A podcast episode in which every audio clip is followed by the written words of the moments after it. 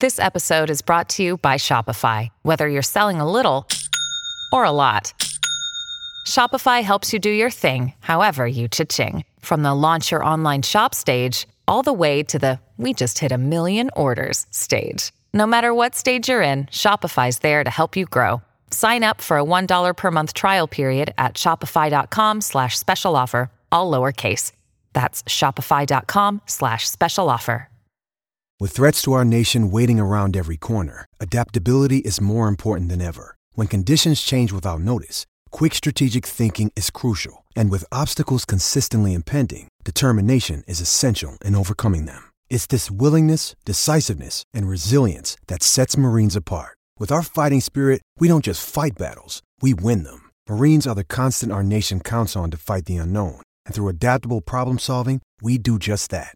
Learn more at marines.com.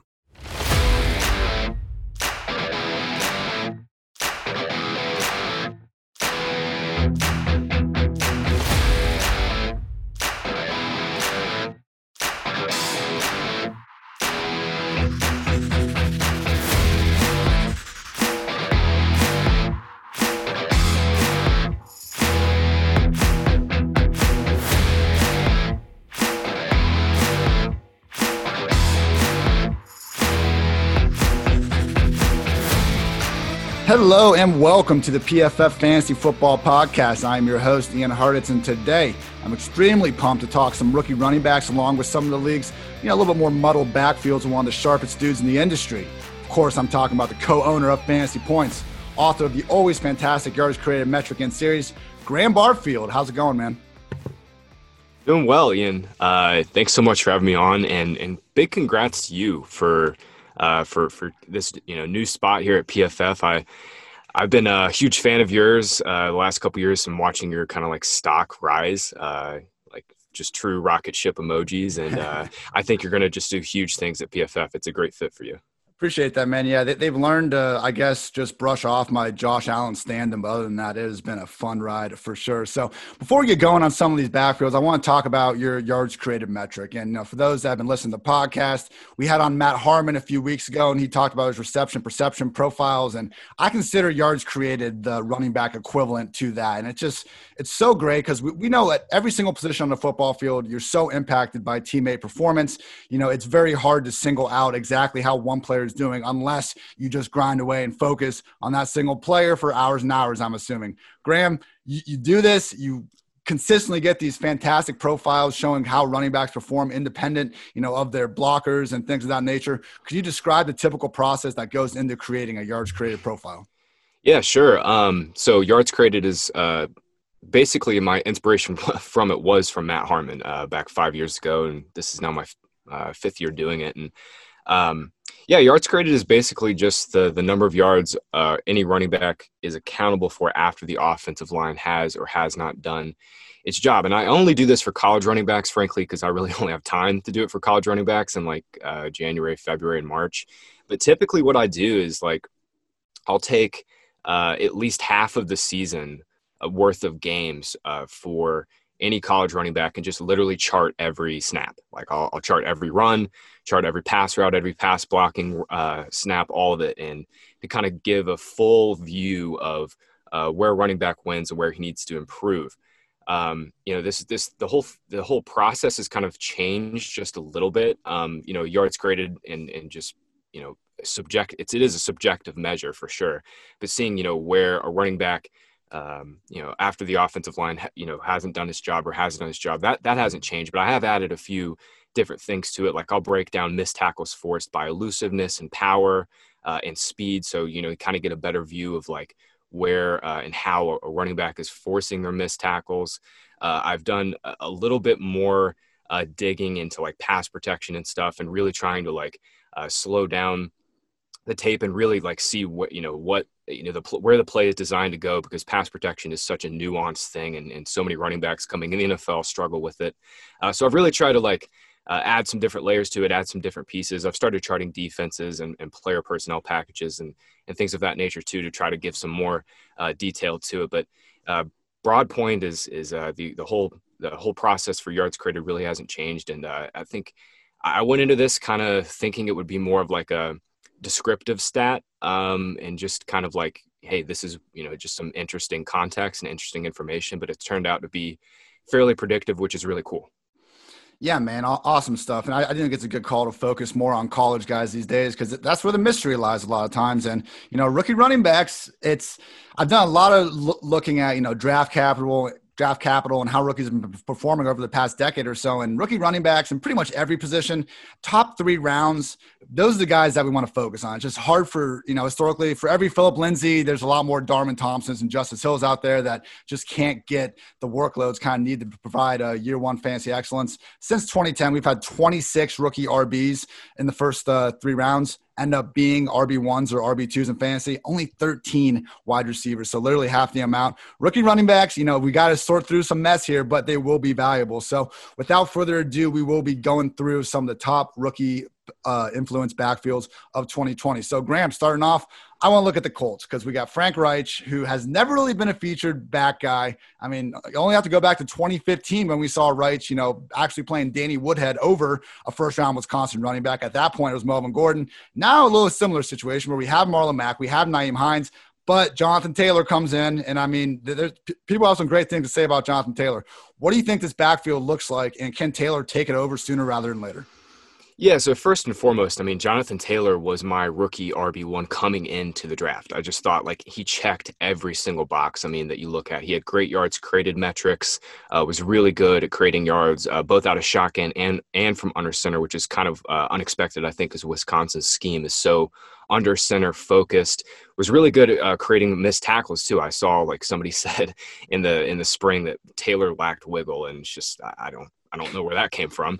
Um, but no, I mean, he, he had great yards created numbers, was a prolific uh, producer at Wisconsin, obviously blew up the combine. And, and now, at least for year one, he's in an incredibly muddled situation. I mean, um, you know, for better or worse, I think Frank Reich is going to use Marlon Mack and Nyheim Hines uh, extensively. I mean, uh, in his post draft press conference, Frank Reich said, you know, we're looking at, you know, using Mack and, and using Nyheim Hines as a as in his normal like kind of passing down role. Um, and I don't really think that's going to change. I think Jonathan Taylor's a freak show. I think he's going to eventually be the one A of the committee, but you know, he goes in a third round, Ian. Like he goes over Allen Robinson and Adam oh, Thielen. Like those are my guys. Like I, I can't take uh, I can't take Jonathan Taylor over those wide receivers. And even though he's really good, and I think he has a chance at like a Nick Chubb type breakout season uh, late in the year uh, I just think early in the year he's going to struggle to get like consistent touches and, and be a big impact for your uh, for your fantasy teams. Yeah, there there's so few one back backfields. We can live with uh, running back back committees that only feature two guys. The problem is, I'm with you, man. I think it's going to be three here. And the last four weeks of last season, I think kind of show what we're going to be seeing. Marlon Mack got back from injury, given the week, it just was kind of game script dependent whether Mack or Hines was the lead back. And then Mack also had Jordan Wilkins or Jonathan Williams kind of splitting early down work. So yeah, I would expect by the you know midpoint of the season, hopefully Taylor is that one A early down guy. But you know, when you have these incumbent guys like Marlon Mack, the dude's had over a thousand yards in back to back seasons, 18 total touchdowns. It just seems like sometimes, especially with the ADP you mentioned, we overrate how quickly these rookie backs can seize that bell cow role. No doubt. And the, the final point on Taylor that I'll add is like, we have questions about him coming out as a receiver. Like when I was watching him for yards created, I mean, he he definitely looked fluid when he was getting targets, but he didn't really do too much in terms of his routes. Like he uh, he was just taking like a couple steps and turning around, or it was a screenplay. It was completely unlike someone like you know Clyde Edwards-Helaire, who was just like dusting linebackers. Uh, so not only like is is Taylor going to be competing for passing down snaps with Hines, uh, it's it's not like he's a super nuanced pass catcher. And for PPR leagues, like we we need targets. Yeah, man. You said the guy I wanted to bring up next, Clyde Edwards Helaire. I believe you yourself said the best running back you've seen run routes since Christian McCaffrey came out. Tell me some more about why Clyde Edwards Helaire should be the rookie RB1 this year. Yeah, I, he is. And, and I, you know, going and watching his film, I watched, um, LSU had 15 games last year. I think I watched seven or eight of uh, Edwards Helaire's game and, and charted him. I mean, he was just getting open at will against some of the best linebackers in the country, uh, against you know against Georgia, Auburn. Um, you know he had uh, in four games against Alabama, Clemson, Auburn, and Georgia. Edwards Helaire caught 28 balls for 243 yards, and it's not like he was just yeah, it's not like he was just running you know running a couple steps, like I said with Taylor. Like he was running legit NFL running back routes, running option routes, running angle routes, uh, getting open downfield up the seam. I mean, he was just dusting dudes. And, and Joe Burrow is awesome and, and was one of the most accurate quarterbacks in literally in college football history. But he made Edwards-Helaire made th- uh, so many throws easy for Burrow, and now he's in this just like God mode offense with Patrick, Patrick Mahomes, the QB goat. He's you know he's going to see a bunch of single coverage against underneath linebackers and safeties that just like have no chance to deal with his first couple steps. Uh, Clyde Edwards-Helaire is also a really underrated inside runner. Uh, per yards created, he was not like near the top of this class uh, in yards created per attempt on his inside carries, but just because he's a little undersized at 5'7, 205, 208, uh, does not mean he can't run inside. I mean, he created more yards per attempt on his inside carries than D'Andre Swift, AJ Dillon, Cam Akers. Uh, Jonathan Taylor and J.K. Dobbins were by far the two best inside runners in this class, I think. Uh, but but Edwards-Helaire is sneakily good at that, and uh, honestly, I kind of want my running back smaller. I, I think, uh, especially with a player like Edwards-Helaire, you know he's so he's built so low to the ground and has so much burst and just his his natural wiggle is so strong and so good that uh, you know these NFL linebackers are going to have a really hard time getting a strong hit on him. And uh, when you're running inside against you know six man boxes and you got to deal with all the speed that the the Chiefs have out wide, I just think it's like the perfect recipe for for fantasy goodness. Yeah, I usually I hate when we have these rookies and we just immediately comp them to some, you know, five-time all-pro or just perennial stud. But, you know, when the guy's own head coach does the comparison, it's kind of hard for you know me to complain about that. So Andy Reid already gave Edwards-Helaire the Brian Westbrook comp. Uh, it was quoted as saying he can block for you, he can run routes, he's got tremendous vision and lateral abilities with cuts and route running, all those things. He's just a really good football player. And then Patrick Mahomes comes out, and apparently the one guy he wanted them to draft was Clyde Edwards-Helaire. I mean, Damien Williams has 10 touchdowns his last five playoff games. He's played too good to completely hit the bench. But I mean, of all these rookie running backs that could potentially be the fancy RB1, RB2 we're looking for, Edwards-Helaire has to be on top of the totem pole. For sure. And and for what it's worth, I view Andy Reid as like um, maybe the best offensive mind in NFL history and, and definitely one of the best evaluators of running back talent in NFL history. I mean, the dude's uh, list of running backs he's had is just unbelievable. I mean, he had Brian Westbrook, he drafted LeSean McCoy, he got Kareem Hunt super late. Like the dude does not miss on running back talent. And Clyde Edwards-Helaire, I think, is just going to be another uh, hit in a long line of success stories for Reid's running backs. Yeah, at a minimum in Kansas City too, it's going to be Clyde Edwards-Helaire and Damien Williams. So at least we don't have to worry about three or maybe even four running backs because our next coach and next team made headlines last week in the middle of nowhere when Sean McVay came out here barking about the Rams having four running backs. Now, quickly, you know, with his quote, he started this off by saying, We've got three guys really on our roster that have played football. Now, not the most resounding words. I realize Sean McVay has, you know, before the draft talked about them having three good running backs. He's talked about the San Francisco success and kind of brought up why they might want to use different guys. But I don't know, man. You look at Cam Akers and the things he brings to the table, and he sure looks a lot like the Rams' best running back in most facets of the game. How do you see Cam Akers and this Rams' uh, alleged running back by committee shaking out? Yeah, you know, I read that McVay quote the same way. It's like we have four guys, we have four guys that breathe air. Like, okay, great. Um, we have four guys that can run. Okay, cool. Um, I don't know. I've just been thinking more about this though. Like, think think of organizationally what the Rams just did with Todd Gurley, right? Uh, I think pretty much, you know, a lot of sharp people were in agreement that the Gurley contract was obscene, uh, that they overpaid, that they they you know uh, were basically buying uh, you know, giving him a bunch of money right when his production was about to dip, and lo and behold, that's exactly what happened. Now, granted, we didn't know, uh, you know, his knee would would turn uh, into dust. But that being said, I mean, I think it makes some sense that the Rams, you know, were trying to pigeonhole Gurley into a workhorse role when he clearly was not himself. I mean, Todd Gurley, I don't want to take anything away from Todd Gurley. I mean, the dude coming out of Georgia was like just unbelievable talent. I mean, seriously, like prodigious talent, and uh, he he paid it off for a couple years.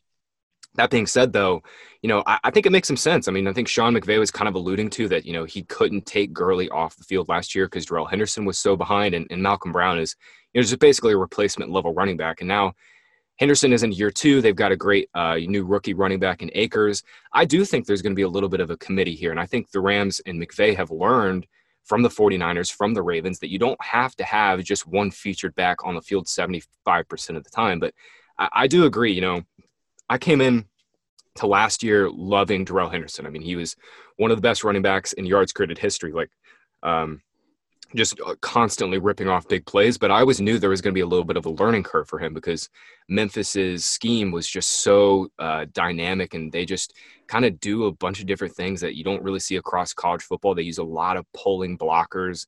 They use a lot of like gap based stuff. And I, you know, I thought Henderson just going back and watching all of his preseason carries and carries from this past season his rookie year. I just thought he was reading the field poorly, just a beat slow on different things, just did not look comfortable.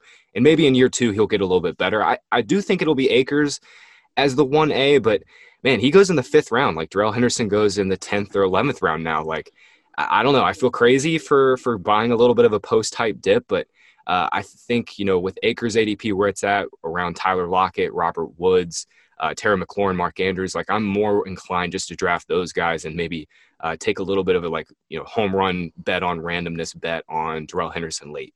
Yeah, no, it's some of these backfields, you got to look at the major ADP differences where, you know, if, if it's a little bit more unknown, yeah, definitely take the cheaper guy. But I guess the main point I was, I, I want to make here is that there could very well be a committee of sorts, and we're probably not going to see anyone get that Todd Gurley 80, 90% snap roll that he had a lot of times over the last few seasons. But I still think one of these guys is going to rise up sooner rather than later. I mean, we've seen McVay coach 52 yep. games, including the playoffs. His RB1 has played at least 60% of snaps, and 48 of those games, and even the non qualified games games, you know, when Gurley was playing through the knee injury in the playoffs and this and that, still the lead back was reaching 50% plus. So, you know, maybe it's a 50, 25, 25 type thing, but at some point, I think Akers is that guy. And Graham, I mean, it was Akers one of the guys in yards created really popping off because you know I'm, I'm not a huge college football you know just buff but everything I've heard is that that Florida State offensive line oh, was man. awful over the last season or two.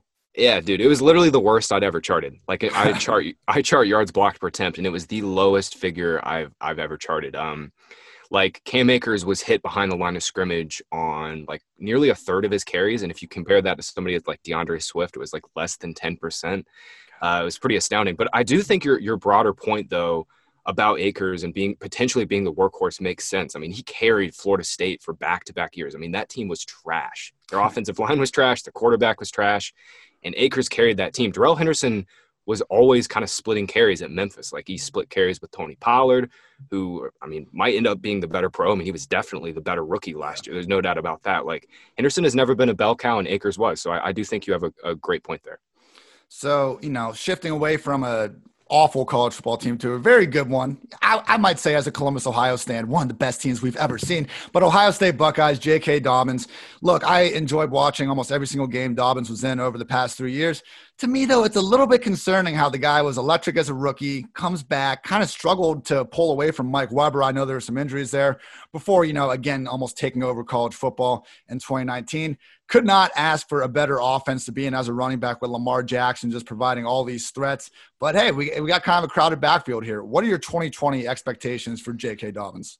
Yeah, Dobbins' college career was a little up and down. I mean, just think about it. At 18 years old, eight like what were you doing at 18 years old? Oh, God, I know, I know what I was, I know what I was doing, and it definitely wasn't doing what J.K. Dobbins was. I mean, he was averaging like nearly eight yards per carry as a true freshman, and then he came back. You know, he had a down uh, sophomore year, like you said, and he came back, and he was just a monster last year. Like had nearly 2,300 yards from scrimmage, had over 20 touchdowns, like had over 300 touches. I mean, he was a bell cow back for Ohio State. And his yards created metrics were really good. Um, he was right behind Jonathan Taylor in yards created per attempt on inside carries, and he actually was only one of two backs in this class that had above average figures on creating yards both inside and off tackle. Uh, Dobbins is also really like he just is kind of a well nuanced runner. Like Ohio State definitely opened up a lot of big holes for him, but when he got to the second level and and had to make guys miss, he did it. I mean, a nearly even amount of his evaded tackles came through uh, elusiveness, speed, and power.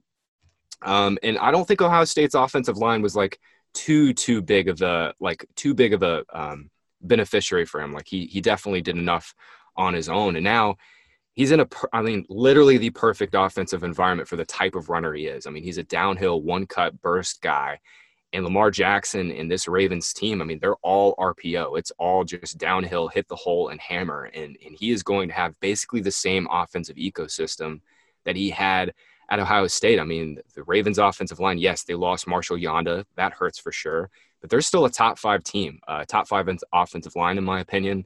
And uh, you know, for fantasy, the only concern this year, Ian, is like he's going to split carries with Mark Ingram, and and I I really don't have a great read on like who the one A and one B will be. I I think we could be looking at something like uh, what we just talked about with Jonathan Taylor, where at the end of the year Dobbins ends up being that one A, but Mark Ingram is really freaking good. Like he was awesome last year, and there's definitely enough carries to go around for both of these guys, but neither is going to see a bunch of targets.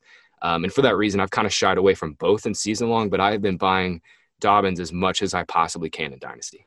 Oh yeah, I mean Dynasty. I think he needs to be your easy RB three, and you know after a few drinks, we can even talk about him being a little bit higher. But yeah, the path to success in 2020, it's easy to see how it happens. I mean, last year Gus Edwards had 133 carries, Justice Hill had 66 touches on his own. You know, two back committee, Ingram, Dobbins, and one of the league's top three scoring offenses. I mean, it could be an Ingram Kamara like situation where they both could provide yep. RB two value in the perfect scenario. I'm worried about Gus Edwards staying annoyingly involved. And I know Dobbins, Raven said he was the number one back. I do not think Gus Edwards is a crazy talented guy, but he literally leads the league in ca- yards per carry over the last two seasons among everyone with 200 carries. He just seems like the perfect incumbent veteran who isn't bad enough to really get yanked off the field. Man, if it's a three headed committee here, I think I'm with you, Graham. I just don't really want to use a draft pick on a higher fourth or fifth round draft pick on Dobbins when there's probably going to be, you know, a more, a higher floor baller receiver sitting there.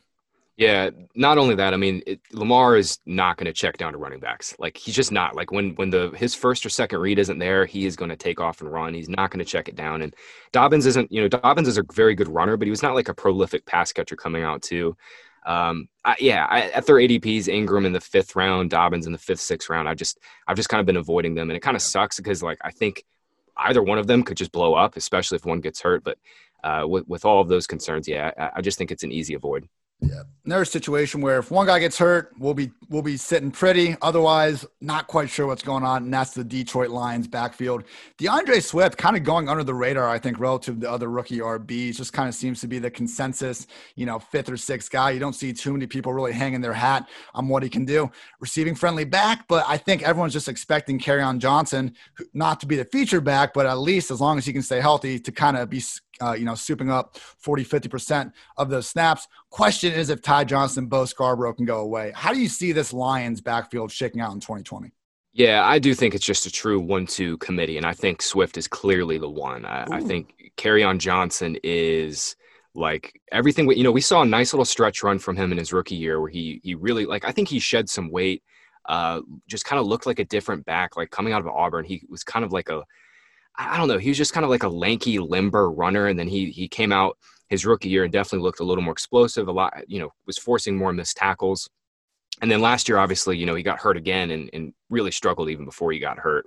Uh, I think the Lions are just kind of sick of Kerryon, and uh, I, I, think they're going to give Swift a pretty sizable role. But my biggest concern is kind of what we were just talking about with the Ravens is like we want Swift to catch passes. We want him to go to the Chiefs. We want him to, you know, go maybe even to the Colts. He'd have a higher receiving role. But here with the Lions, I, I just don't know if I see it. Like on Johnson was only averaging like two and a half targets per game in his first five games last year before he got hurt. Darrell Bevell's never been an offensive coordinator to give his running back a bunch of targets. Uh, I wrote about this in my yards created profile on Swift, but Bevell has only given a running back 60 or more targets one time uh, in his entire offensive coordinating career. And, you know, we've got two and potentially three great pass catchers with this Lions offense. I mean, Golladay is a freak. Marvin Jones is always sneaky. And TJ Hockenson is in his second year and should get more targets. I mean, he's one of the most uh, prolific tight end prospects to come out. So I just don't know if I see a path where Swift gets like what we need is like 65 to 70 targets for him, especially if we're only projecting like 150, 180 carries as he splits with Kerryon. But uh, there's definitely a chance that Swift just gets on the field and makes Kerryon look like total dust. Uh, the, the whole point, I guess I'm getting at, it's like the same thing with J.K. Dobbins. It's like Swift goes off the board in the fifth or sixth round, and I'm typically taking the wide receivers and, and, and potentially Mark Andrews in that range. Yeah. Yeah, good stuff. So, uh, you know, you, you have Clyde edwards obviously as your RB1 receiving. Just based off talent alone, is Swift your RB2 in receiving? Oh, yeah. Oh, yeah, dude. Nice. Yeah. Yeah. I think, um, Yeah, I think Swift comps really well with Alvin Kamara as a receiver uh, coming out. I think Kamara was a little more explosive, and he did a little bit more as a wide receiver. Like at Tennessee, they split him out a little bit more uh, as a, in like into the slot and kind of used him in a little more more of a niche role. But Swift is a really good pass catcher and a really good pass blocker. Good stuff, man. Yeah, if, if this was, you know, Detroit Lions offense from three years ago when Theo Riddick and Golden Tate were eating every game, maybe a different conversation. But yeah, last year, year one under Darrell Bevell and Stafford, just PFF's, you know, number one quarterback, just in percentage of passes thrown at least 20 yards downfield. They're chucking the rock deep now. You know, whether or not Swift can carve out that featured featured role remains to be seen, but could be tough in a committee like you're saying. All right, moving on. Tampa Bay was this backfield throughout the entire offseason. We were waiting for someone to go there, whether it's a Matt Breida, Duke Johnson trade, you know, a whole bunch of pipe dreams out there. End up getting Ke'Shawn Vaughn in the third round. It seemed like a lot of people didn't really expect him to even be a top three round back. You know, we had this Bruce Arians quote from the combine where he was asking, Can can my running back be a receiver? You know, Edgerrin James never came off the field, Marshall Faulk never came came off the field. For me, I'm looking for that type of guy. Graham, do you think Ke'Shawn can be that type of guy, or are we looking at another just three headed committee from hell from Tampa this year? Yeah, I mean, that's the thing is like Ronald Jones really struggled as a rookie, but I I definitely like side with like the you know Pat Kerrane and, and Pete Overzet. Those are like the biggest Ronald Jones fanboys ever. But I mean, Rojo, I definitely side with them. Like Rojo looked a lot better last year. Uh, he was still kind of inconsistent, didn't really carve out like a huge role. I mean, Peyton Barber was still heavily involved, but I think we're looking at another committee. Um, you know, Jason Licht, their GM, came out and said, you know, we think uh, Ke'Shawn Vaughn can play every down, and that's great. I, I, think he can play every down too. He did it at Vanderbilt. I mean, he was playing on like 75% of their team snaps and really was a bell cow back. But like Ronald Jones definitely deserves a, a third look. Uh, for this team, and Dare Ogunbowale like played a, t- a bunch on passing downs last year. Like he outsnapped uh, Rojo on passing downs. I don't think he'll do that this year. I think he'll his his role is really going to be diminished. But you know they've got you know three potentially three guys that are all going to get snaps here, and uh, I, I, really. Honestly, dude, I really don't have a great read on this backfield. Like, I, I think there's a chance Rojo could end up being the best value, but now Ke'Shawn is so much cheaper. Um, it's just it's it's a super interesting uh, like kind of dichotomy here, and I really don't know where I land on it. And luckily, no one does, and that's kind of why everyone is still cheap. I mean, Rojo seems to be catching a little momentum uh, lately, but the Tampa Bay and Miami backs are still pretty much the cheapest, you know, starting-ish committee guys that you can get in fantasy drafts these days. I guess with Vaughn, I mean, oh gosh, like we saw this last year, and it was just Rojo Peyton splitting the whole time. Dari always on pass downs, and then the one time Ron finally seems to be breaking away, misses the pass protection assignment, and just gets yanked off the field. I have always just kind of I hate when talented athletes. Okay, you got to know how to pass block, but don't force a player to do something he's not good at. We see that in Kansas City, where like Kareem Hunt, Damien Williams, they've never had more than like five or six pass block snaps per game because you know you see them run those wheels, accounting for defenders uh, that way. But for a team like Tampa Bay, where we know they do care about pass protection, were there any like red flags and kind of watching Vaughn that makes you think that, okay, like a three down roll, like even if he gets an injury, is probably not going to happen? Yeah, Vaughn was a much better pass blocker, and frankly, I think a slightly better prospect than Rojo coming out. Like, uh, he created more yards per attempt, was better as a pass catcher, and was a much better pass protector. Uh, Ronald Jones, uh, he had a, like a 55% pass protection execution rate, and that that was like last in the 2017 class, and I think it's it's got to be near the bottom of my whole like database. Uh, so I definitely don't I don't think Ronald Jones has ever been a good pass protector, and he certainly wasn't a good one last year. And you know, with Tom Brady back there, who's basically just a statue at this point of his career, like pass protection does matter for this team. I mean, Jameis can move, uh, and, and Brady can't. Uh, that's that's certainly going to matter, and maybe uh, maybe that'll be one of the things that gets Vaughn on the field early in the year once you know he gets uh, you know acclimated in a few games under his belt. Good stuff. Good stuff. All right. You mentioned before talking about Henderson, how Memphis, you know, their offense is pretty unique. And one of the more unique players I've seen come out over these last few years has been T- Antonio Gibson. And this dude just balled the hell out in that offense 14 touchdowns on only 77 touches. I mean, the dude was just busting off big plays like no other. Seven plays of 50 plus yards, six feet, 228 pounds, 4'3, 940. I lo- I'm already a sucker for RB wide receiver hybrids. And this guy was like made in a lab to be just Cordarrelle Patterson but actually uh, used properly at the NFL level. Now, Washington reportedly wants to use more 21 personnel next season with their, you know, two dozen RBs they got on the roster. Is Gibson good enough to make the most out of, you know, limited touches, or is this one of these situations where, you know, maybe he just doesn't have a defined role and we struggle to see him make too many plays in 2020? Yeah, so I don't think he'll have a big role as a runner, but I definitely think he's going to earn a role as a receiver. I mean, just think about it. Again, they they don't have a number two wide receiver. I mean, it's Terry McLaurin, and that's about it. I mean, I know Steven Sims has gotten a little bit of buzz. Kelvin Harmon obviously is out for the year. He just tore his ACL, but the rest of their you know wide receiver depth chart is pretty scant. Uh, I think Gibson is going to be moved out as a slot wide receiver. That's kind of where he played a bunch at Memphis.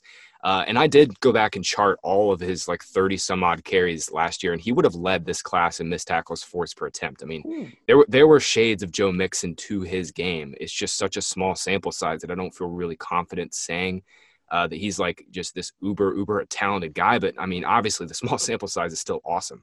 Um, I have been drafting Gibson in the 13th and 14th round of best ball leagues, like where you can draft him as a running back whenever I can, just because I do think there's going to be a few big blow up games for him as a pass catcher, simply because the Redskins are going to be trailing a ton and they don't have a lot of explosiveness outside of McLaurin. Uh, but with guys there, with Peterson there, like I just don't see a big rushing role for him. But yeah. you know, if he can get 50 or 60 targets, there's definitely going to be a few big blow up games. Yeah, I'm hoping I'm seeing him listed everywhere, like as a running back. Hopefully, we get that positional designation moved to a wide receiver because that's I think where we could really get the fantasy value at least in year one. Good news too for Washington. I mean, their new OC Scott Turner, he was calling plays for the Panthers those last four or five weeks of last season, and for you know everyone that hated themselves enough to watch those games, like myself, we were actually seeing Curtis Samuel, you know, normal Panthers wide receiver, but ex RB wide receiver at Ohio State, lining up in the backfield and getting legit handoffs as a true running back, you know, down the stretch. So hopefully we see them use that type of uh, um, usage with Antonio Gibson. Just worry about, you know, assuming coaching staffs can do rational things, always a bit of a tricky hurdle to get through. Now, all right, last rookie running back situation I want to go over here. AJ Dillon drew a lot of eye rolls when the Packers selected him in the second round, right after they took a quarterback in round one. I mean, look, we know Aaron Jones is great, but before the draft, even Matt LaFleur was already talking about wanting to use three backs. What do you think this Green Bay committee looks like in 2020? Yeah, I mean, I was one of the ones that definitely rolled my eyes at the AJ Dillon pick too. I mean, I, I, watching him and charting him for yards created. I mean, I thought he'd be like a day three pick and like a late day three pick at that. I mean, he, man, I'm like he was just basically a two down grinder. Did not do very much in the passing game and and basically has no wiggle. I mean, he was uh, last or second to last in this class in missed tackles forced. His yards created numbers were not very good. Um, I, I, just think Dillon was kind of a product of his offensive line in most plays and, and did not really uh, see the field super well. That being said, I mean, the Packers obviously have a plan. Um, you know, we can make fun of that plan as all we want, but it's still their plan. They want to run the ball and use three backs. I do think, though, I think the Dillon pick was more of an indictment on Jamaal Williams. I think Williams has kind of just been an ineffective inside runner when he's gotten the opportunity. He's been a good pass catcher, but as a runner, I think Dillon will be there too. The interesting thing though is is like, you know, the Packers were talking about re-signing and giving Aaron Jones a contract extension, and, and that makes sense. I mean, when he gets the ball, Aaron Jones has been one of the you know five most talented running backs in the NFL uh, since he came into the league, and I, I, still do think the Packers will try to extend him and, and make him their featured guy. The hope for fantasy though is, is like Jones, you know, gets more involved as a pass catcher. His targets have risen every single year. Uh, but I think you know he goes. Aaron Jones goes 15th, 16th overall, and uh, for me, with the with the touchdown regression, with the Dillon pick that we kind of were all scratching our heads about, Jamaal Williams will probably be involved to some extent.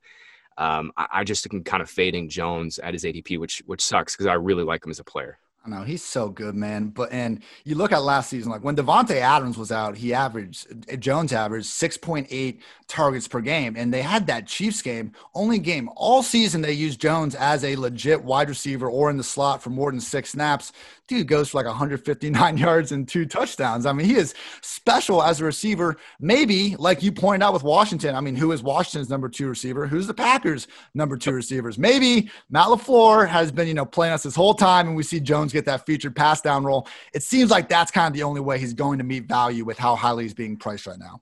Yeah, you you had a tweet uh, a couple weeks ago. It was like, how many targets is Matt LaFleur going to give Aaron Jones? And you uh, used the Patrick, the Patrick uh, from SpongeBob, the yeah. three. that was so good, dude. I died at that one. But that's the truth, though, man. It's like he had that one game where they they used him in this like really fun role, and then they put it away. I mean, maybe maybe they're maybe they're hiding it. I, I really don't know, but uh, you know that's that's the only thing we can really hang our hats on at this point. And from Matt LaFleur, who gave Dion Lewis a featured role over Derrick Henry, I, I just don't think we can expect rational coaching. People don't forget Matt LaFleur. Remember that. All right. Awesome stuff, Graham. Really, you know, again, everyone, please check out his yards created profiles for these rookies. They are fantastic. All right. Now I want to do a quick, quick hit round. I'm going to name a committee and the running backs and, you know, best you can, two, three sentences. I just want your like, kind of projection outlook from a workload perspective on these guys. So First up, Chargers featuring Austin Ekeler, Justin Jackson, and rookie Joshua Kelly. Yeah, I think it'll be Ekeler as the clear, clear workhorse. I don't think we'll see him get like 250 carries, but I think he's going to play 70% of snaps. I mean, if you look at it last year when Gordon was out for those four games, uh, Ekeler played 70, 75% of the team snaps. Justin Jackson only got six, seven touches per game. And really the only thing they did was add Kelly, uh, who's a fourth round rookie. Uh, I think it'll be clearly Ekeler uh, as the one, and then you know we'll just have to figure out. And the Chargers will have to figure out who's the two between Jackson and Kelly. And yeah, everyone, even if the targets go down, we all realize that Rivers gone sucks, but don't sleep on this rushing offense with Tyrod Taylor. I mean, last five yes. years, PFF team wide yards before contact stats, you know, top four teams 2019 Lamar, Ravens, 2019 Cardinals, and then two of Tyrod's Buffalo teams. I mean, having that dual threat just opens up lanes. So, you know, slight target uh, decrease, but look for that efficiency in the run game to go up. All right, Steelers. We have James Conner, Jaylen Samuels, Benny Snell, and fourth round rookie Antonio McFarland.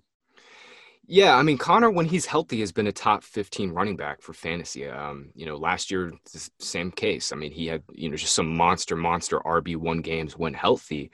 Um, but now the Steelers and and you know, there's been some beat writer speculation that they're going to use uh, you know, excuse me, cut Conner's carries a little bit. I, you know, he he goes. It's such a tough call because, like, yes, relative to his ADP and where we think his touches are going to be when healthy, Conner is a value. But like, I just love Allen Robinson. I love yeah. Adam Thielen in that range. It's just really hard for me to like go all in on Conner. I, I definitely think he's a value, and I definitely think when he's when he's healthy and if he stays healthy, he's going to probably smash. But he's one of those guys that I'd much rather just you know get my exposure to in DFS and instead of you know kind of latching onto him as a third round pick. Fair point. Yeah, man, you said it. Uh, weeks one through eight last year before injury, PPR RB9 in 2018 before injury. Only Saquon and Kareem Hunt have more broken Ooh. tackles. Truly, truly an elite, an elite talent, as the kids like to say. All right, Titans backfield. We have Derrick Henry. Dion Lewis is now playing for the Clapper in New York, which means Darrynton Evans is the backup RB. What do you think of Tennessee? The clapper. Slid that one Dude, Oh man. Uh yeah, Derrick Henry is man, like I don't know why they wouldn't give him a few more targets, just a couple more screens. Like I, when I was watching Evans and I wrote this in my profile, it's like, you know, he just screamed really good change of pace committee back to me. Um, and I think Derrick Henry, it's a great, it's a great one-two backfield, but uh, Henry is is going to eat once again, and you know maybe his touchdowns regress, maybe his rushing yards regress, but man, like if he plays all 16 games, like they're going to give him the rock 25 times per game, and and he is going to just absolutely eat. I mean he, I mean his in, his inside 10 and like inside five rushing role is just so locked in. They're not going to take him off the field for Darrynton Evans inside the five. They're just not going to do it. Yeah, I'm with you, man. Like, we don't need the guy to get five plus targets per game, but just more than the 1.2 he had last year. The dude's fifth in yards per target since 2017. He's not Clyde. He's not Clyde Edwards-Helaire out there, but just get the guy the ball in open space and good things happen. So, all right, Jacksonville Jaguars, Leonard Fournette, Ryquell Armstead, Chris Thompson, and God, every single time on Twitter I mention this backfield, like uh, those Ozigbo, Devine Ozigbo, is that his name? All those truthers come out of the woodwork. So I guess we'll mention that guy too. What your thoughts on Jacksonville? Yeah, it's funny that Ozigbo still has his uh, still has his truthers. Man, I'm out on Fournette. I'm out. Like, you know, last year, Fournette everybody was screaming that Fournette should have scored more touchdowns. yes, it's very hard to score only three times when you get the ball 350 times. Like, probably should have had a couple more like lucky touchdowns. But if you're looking at where those money touches come from, you know, inside the five, like Fournette didn't really get a whole lot of opportunity there because the Jags offense stunk. Like, they just weren't there. They weren't there in the red zone very often. Uh, last year, I went back and looked at this uh, last year for Fournette. So, um, you know, he, the Jags this year they have the the, NFL, the NFL's lowest win total at five, and last year they had the 12th fewest red zone plays and the ninth uh, ninth fewest drives ending in a score. Um, Fournette only got eight carries inside the five last year, and David Montgomery, a guy in, in Chicago who really got unlucky with touchdowns, had 18 carries inside the five. Uh, Montgomery goes in the fifth round. Fournette goes in the late second. Like if we're betting on touches, I'd rather just take the guy who's uh, going way later. And you know, we have questions about Fournette and Montgomery's talent. Um, and Montgomery's three rounds cheaper. Uh, I also want to add real quick too, like Chris Thompson, I know has kind of been a fun punching bag. Like Jay Gruden's going to play him on passing downs. I don't think he's a huge threat to Fournette's workload. I actually think Laviska Shenault is the Ooh. true threat to Fournette's workload. Well, Laviska Shenault is a running back playing wide receiver. Like when he's healthy, the dude is so explosive, and I think Gruden is going to get him involved uh, in a myriad of ways, both out of the backfield, out of the slot, and I think that's where Fournette's targets are going to dip from. It's not going to be because of Thompson. It might be a little bit on passing downs and third down situations, but I think Shenault is really the true like this is where Fournette's targets are going to regress. I like that take, man. I was watching some Shenault film. Yeah, he had those wildcat snaps. I didn't see a ton of him just lined up as a running back, but I mean, he was you know running the same, uh, obviously types of uh, angles and stuff, just out of that wildcat. He he had like he had like Deebo usage to me, like Deebo yeah. Samuel type usage, and I think that's the way that Gruden will probably view his role. Interesting, man. Yeah, I, I, wasn't as high as him, but I am all the way there with you. My uh, number one uh, fading at you know at ADP this year at running back was Leonard Fournette for sure. Look, we got the volume, we got the PPR RB seven finish last year. Let's not go back to a team that is tanking, not the players, but the team appears to be tanking, and they have a running back that's been out of favor with the front office pretty much since he got there. So I feel like we got lucky. You know, it worked in twenty eight, worked in twenty nineteen. Chill out in twenty twenty. All right, the Broncos, new look backfield. Melvin Gordon seems to be the RB1. Also got Philip Lindsay and Royce Freeman there for now. Thoughts? Yeah, no disrespect to, to Lindsay at all, who is a really talented player. And obviously, like, it's so hard for a UDFA, especially UDFA running back, to like come in and, and command the workload that he's gotten. But the Broncos have said now for two off seasons, like all of their moves have suggested that they do not view Lindsay as the bell cow. Uh, they gave Royce Freeman a, a, big role last year, early in the year, for better or worse, and it didn't work out. And then they just basically gave Melvin Gordon a fully guaranteed two-year contract. Like I think nearly 90% of Gordon's money is fully guaranteed, and he's making like the seventh or eighth most uh, per year among running backs. Like you don't give a running back that much uh, juice in free agency if you're going to just make him like a, you know a 1A of a committee. I think Gordon is a better receiver. Uh, I think all of their moves suggest that they're going to use him as a workhorse, and, and for that reason, I'm I'm really high on Melvin Gordon, especially when he slipped to like the late third round of drafts. Like it's a boring value, but uh, I think the touches and the money touches will be there. Yeah, you said it, man. At a minimum, he's the better receiver, and he should be the lead back with the pass down work. And you know, the the ceiling is, I think we're kind of underrating it as the lead back of a Pat Shurmur offense. So definitely will be one of the top backfields. So keep an eye on those snap rates right after week one. All right, 49ers, Raheem Mostert. Right before we started recording, news came out that they did go ahead and uh, give him a little boost in his contract. So apparently, the you know front office and Mostert are feeling good about each other again. We also got Tevin Coleman, Jeff Wilson, Jerick McKinnon. Hell, maybe Jalen Hurd gets involved. What do you think about the 49ers backfield? Yeah, I saw that news too, and and to me, the the trade thing was just funny. I mean, yeah. obviously, I mean, the dude is just, you know, no, no, again, no disrespect to him. He obviously blew up last year and is probably should have gotten a, a, bigger chance earlier in his career, obviously. But I mean, he was a journeyman back. He's 28 years old. Like the trade was never going to happen. That being said, the 49ers really didn't have another option but to give him a little bit more money, you know, like Tevin Coleman got hurt in week one last year, hurt his ankle, was never the same back that we we had seen previously. And like they really don't have much else. I mean, Jerick McKinnon's a big question mark. JaMycal Hasty's a UDFA. Like they really needed to get something done with Mostert. So really nothing changes for me uh, as regards to Mostert. I mean, the dude does not gonna he's not gonna get a lot of targets. I mean, in his stretch run last year, including the playoffs. He only saw like 11 or 12 targets in those eight or nine games. Most of his fantasy points came from touchdowns. And, um, you know, where we have a for sure running back by committee, Kyle Shanahan is going to run a committee. He's never going to play Mostert on, you know, anything more than like 60, 65% of the snaps on any, any single week. Uh, you know, Mostert's ADP is going to screen back into the fourth, fifth round, and I'll just be avoiding it once again. Yeah, you said it, man. I mean, the guy goes for 240 and four touchdowns in the NFC Championship gets a you know relatively chill 62% snap rate in the Super Bowl. I don't see any scenario where uh, Mostert you know gets that three down role in 2020. Can he make the most out of being one of Shanny's rotational backs? Sure, but yeah, I'm not going to buy that price increase either. All right, Seattle Seahawks. We got Chris Carson seemingly locked in as a starter, but Rashad Penny's joined you know team off season Twitter video season. Also got Carlos Hyde and DeeJay Dallas there. What do you think of Seattle? Yeah, that video was nice, man. Like he was nice. I mean, he for a dude who's dealt with injuries pretty much since he entered the NFL, like he, he did look nice. Uh, Carson to me is like it's the same thing with Conner. You know, like I just when when Penny has been off the field, Chris Carson is like locked in, getting 20 touches per game, like no doubt. And when he's healthy, Chris Carson is one of the most effective running backs in the league. Like he last year was fourth in PFF's elusive rating. Um, I mean, he's always been one of the most uh, efficient guys, like on a per carry basis. Like when he's healthy and good, like he, he's so rock solid. And I mean, I just feel like people are uh, people are buying into the James Conner injury dip, but not doing it for Chris Carson, even though he's only really had one injury. Like this hip injury is really his only big injury. Conner has way more, uh, way more accumulated injuries, and he, he's cheaper. Um, and for that reason, I, am kind of more likely to draft Carson than Conner. Uh, the only problem is obviously Carson doesn't get a ton of passing down usage, but yeah. you know if he's 100, percent man, like he's going to get the rock. They love him. It's kind of like all these, you know, running backs outside the top 12. It's like, okay, we can see where it goes well, yeah. but probably give me the baller alpha number one wide receiver that's still there. So, all right, last backfield, and then we'll get get out of here. Arizona Cardinals Kingsbury says that you know he's happy they have three good running backs, but you know the depth chart order looks like it's pretty clearly Kenyon Drake, Chase Edmonds, and then seventh rounder Eno Benjamin. Thoughts?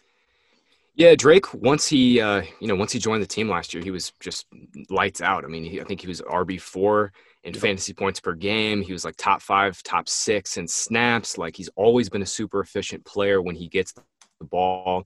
Uh, Chase Edmonds balled out in that one start against the Giants last year, and I think he's going to command a, slightly bigger role. I mean, Kenyon Drake can't play every snap, and the Cardinals are gonna they're gonna be juiced up in pace and run a ton of plays this year. Um, I, I, think Edmonds is a really nice pick, but yeah, Drake eh, back half of the first round, it's it's definitely not a bad pick. It's just not somebody I'm going out of my way to target. And you know, Benjamin, for what it's worth, like uh, he, he's not going to be a featured uh, runner at all. I think he's really only like a pass catcher, scat back type guy. Yeah. Yeah. And I, I think Edmonds is the clear cut value here because, hey, if it's the Kenyon Drake backfield, then Edmonds is looking like a pretty nice, you know, three down handcuff around the RB 40 range. And if it happens to be more of a committee, okay, then we might actually have some standalone value and the same reasoning might just apply. So, Graham, man, thank you again. This was awesome. I know 10 times more about these rookie running backs than I did an hour ago. And it's thanks to you, brother. Anything uh, coming up that you want to plug? Yeah, uh, just check out fantasypoints.com. We've got a bunch of really cool content coming out. Uh, we just finished up all of our player profiles, like going through like 300 plus players with uh, statistical nuggets, like fun uh, background on on their talent, uh, some insider stuff we've got from our our guy Adam Kaplan. Uh, definitely check those out if you have the chance. Awesome stuff over Fantasy Points between Graham, Scott Barrett, Greg Cosell, Adam Kaplan. Just an all star team over there. Make sure you follow Graham on Twitter at Graham Barfield. Thank you again, man. For Graham, I'm Ian. Thank you all for listening and have a good one.